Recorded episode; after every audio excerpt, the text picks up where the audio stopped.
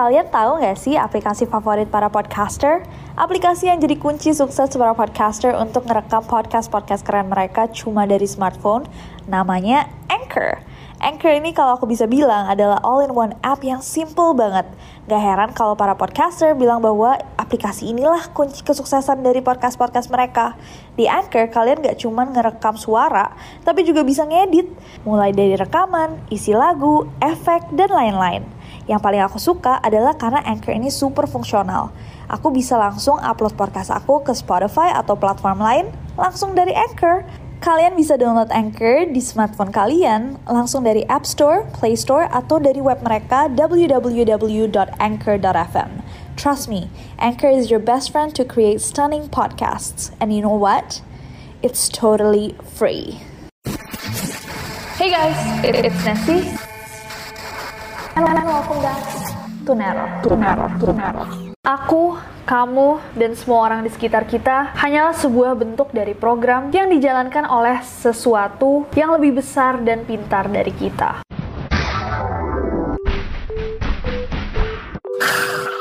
Hey guys, it's Nessie, and welcome back to Neror. Aku mau mengingatkan kalian untuk lebih bijaksana untuk memproses informasi yang akan kita bahas malam ini, cause it's a lot. Kita sering sekali membahas hal-hal yang menyeramkan, hal-hal yang mengerikan, hal-hal supranatural, bukti-bukti paranormal yang membuat kita jadi takut ke kamar mandi malam-malam, ya kan? Tapi salah satu hal yang paling mengerikan buat aku adalah rahasia alam semesta. Pernah nggak kalian bertanya-tanya kayak, apakah kehidupan yang saya jalani sehari-hari ini adalah hal yang nyata atau tidak?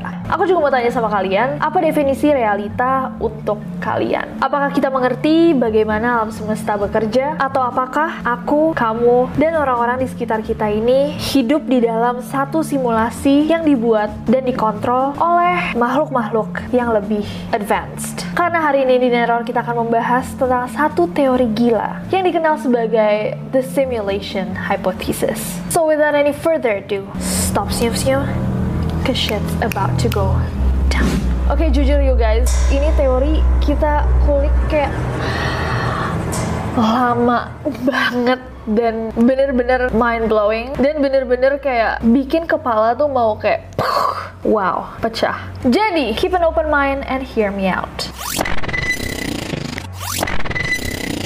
A simulation. I've had so many simulation discussions, it's crazy. Okay. Jadi, salah satu teori tergila yang ada di dunia sains saat ini adalah hipotesis bahwa kita semua ini hidup dalam dunia simulasi. Atau yang disebut seperti aku bilang tadi, simulation hypothesis. Oke, kita mulai dari awal banget. Menurut KBBI, simulasi itu adalah metode pelatihan yang memperagakan sesuatu dalam bentuk tiruan yang mirip dengan keadaan yang sesungguhnya. Nah, beberapa nama besar di dunia surprisingly mendukung dan mempercayai simulation theory ini. Orang-orang pintar seperti aktor Hollywood Matt Damon. So the basic idea, as I understand it, is that we could be living in a massive simulation run by a far smarter civilization, like a giant computer game, and we don't even know it. Astrophysicist, planetary scientist, author, dan science communicator yang sangat terkenal Neil deGrasse Tyson. You look at our computing power today, and you say, I have the power to program a world in world. Now you're a character in that world, and you think you have free will, and you say, I want to invent a computer, so you do. Sampai ke salah satu ilmuwan paling jenius di dunia saat ini, Elon Musk. If you assume any rate of improvement at all, then the games will become indistinguishable from reality. Just in, indistinguishable. The odds that we're in base reality is one in billions. Buat kalian yang nggak tahu Elon Musk, Elon Musk ini adalah co-foundernya Tesla, the car company, Neuralink, the boring company, dan juga SpaceX.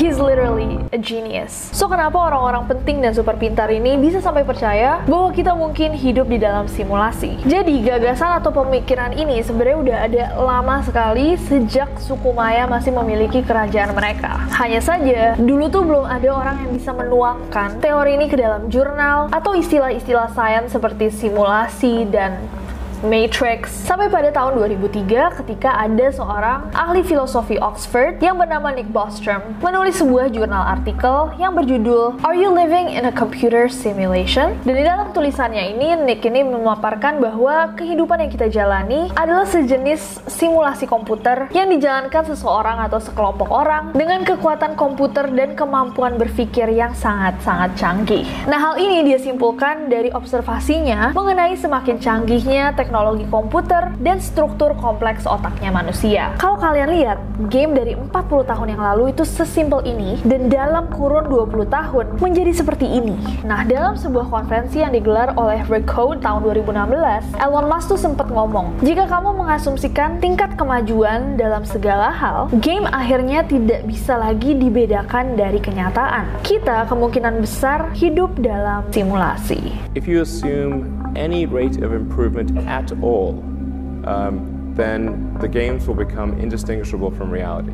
Just in, indistinguishable. Elon bahkan juga percaya bahwa kemungkinan kita tidak hidup di dalam simulasi itu adalah satu banding satu miliar. There's a one in billions chance that this is based reality. Nessie, aku masih tidak mengerti apa maksudnya kehidupan simulasi ini. Jadi gini sederhananya, bayangkan ada satu dunia, ini adalah dunia asli. Ini yang kita sebut sebagai base reality. Nah, para ilmuwan percaya jika peradaban di dalam base reality ini semakin baik, semakin baik, bakal ada waktu di mana orang orang di dalamnya bisa membuat game atau simulasi kayak The Sims atau Grand Theft Auto yang serealistis kehidupan asli mereka. Jadi kalau kita asumsikan bahwa dunia kita ini adalah base reality, katanya Elon Musk dalam kurun waktu 100 tahun, manusia akan bisa membuat game atau program dengan kehidupan yang menyerupai kehidupan asli kita saat ini dan mereka bisa rerun programnya agar mereka bisa melihat bagaimana orang-orang zaman dulu hidup. 100 tahun dari sekarang, di tahun 2120 mungkin ada orang-orang yang bisa bikin program seperti Sims yang isinya orang-orang hidup di tahun 2020. Dengan kemajuan teknologi, para karakter-karakternya pun sudah tidak seperti Sim yang kayak oh,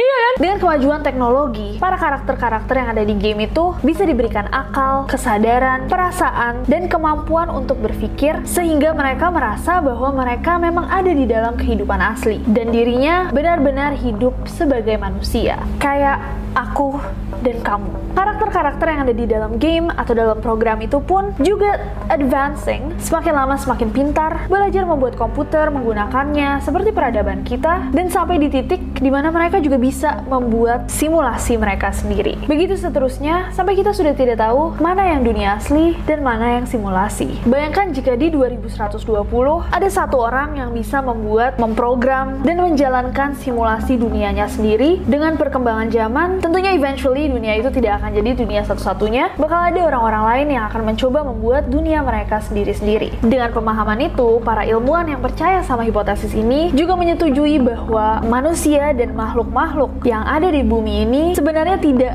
benar-benar hidup. Aku, kamu, dan semua orang di sekitar kita hanyalah sebuah bentuk dari program yang dijalankan oleh sesuatu yang lebih besar dan pintar dari kita. Does that ring a bell?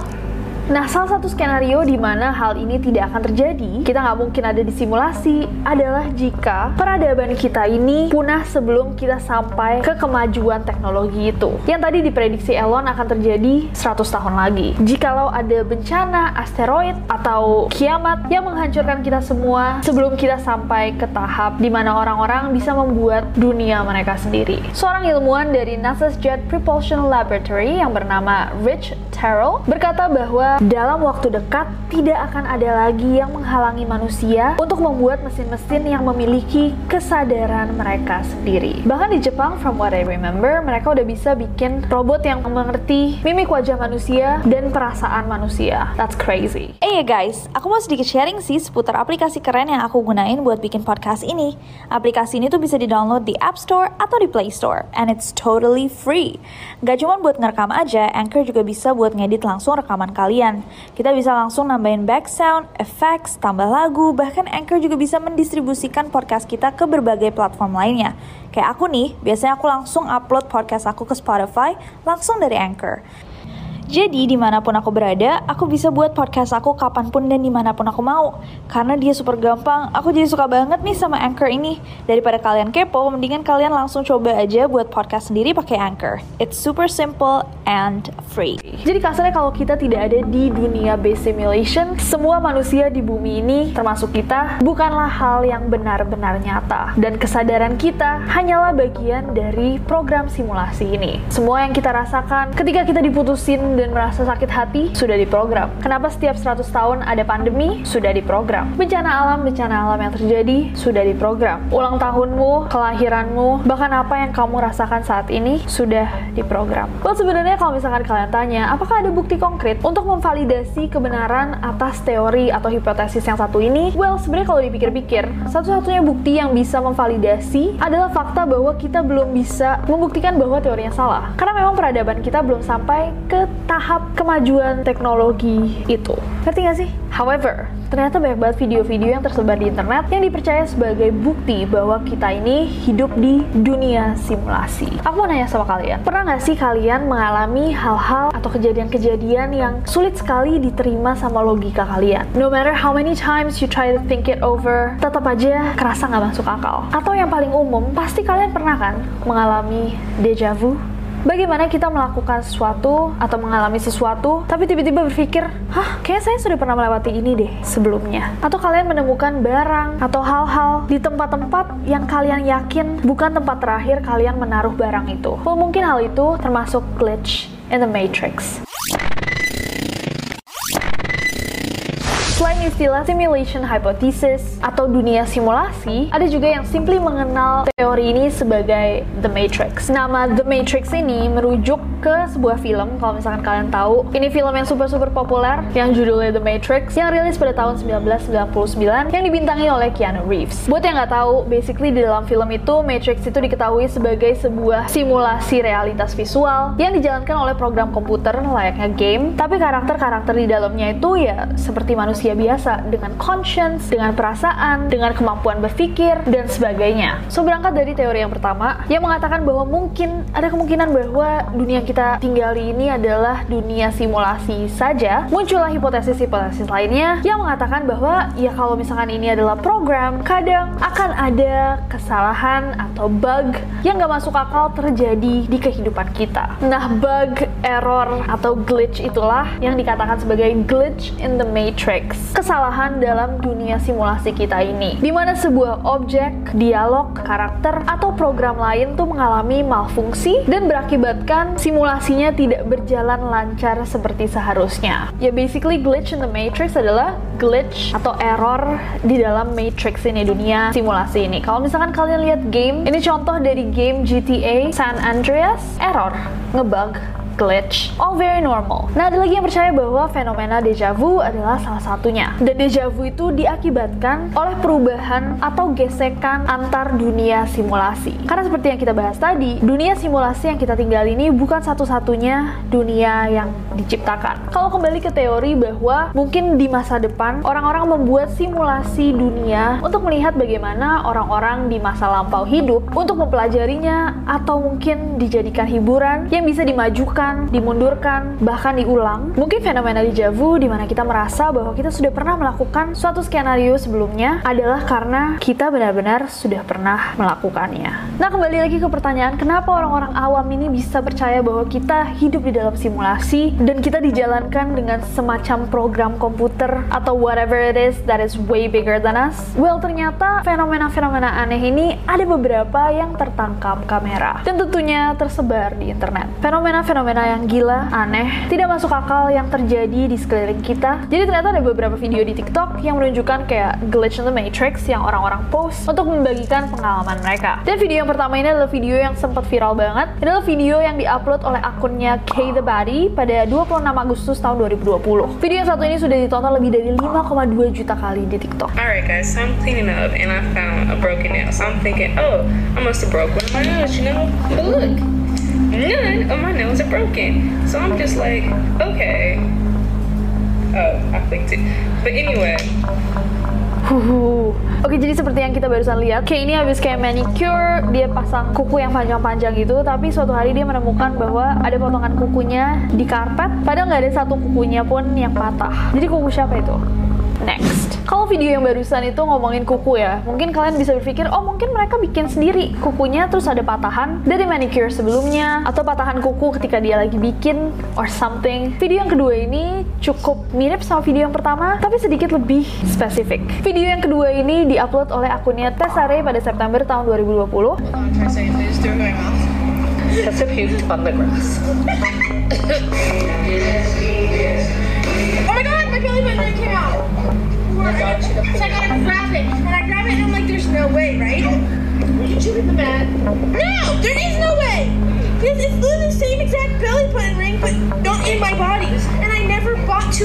Only ever had one of these. A.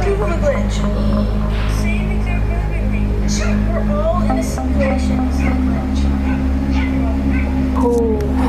Kalau yang pertama kuku, yang ini sedikit lebih membingungkan. Dia lagi bersih-bersihin kandang kuda. Tiba-tiba dia menemukan belly button ring, anting pusar yang persis sama sama punya dia. Dan dia pun berpikir kayak, oh anting pusar saya jatuh. Dan ketika dilihat ternyata ada dua. Terus yang satu punya siapa?